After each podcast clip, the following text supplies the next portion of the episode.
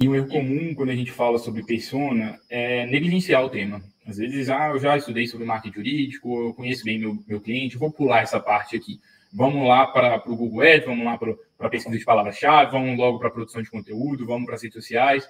E geralmente a gente se engana, né? Porque por mais que você conheça bem o seu cliente, será que você está com alguns pressupostos errados, alguns preconceitos com seu cliente? Será que você sabe realmente o que ele quer de você?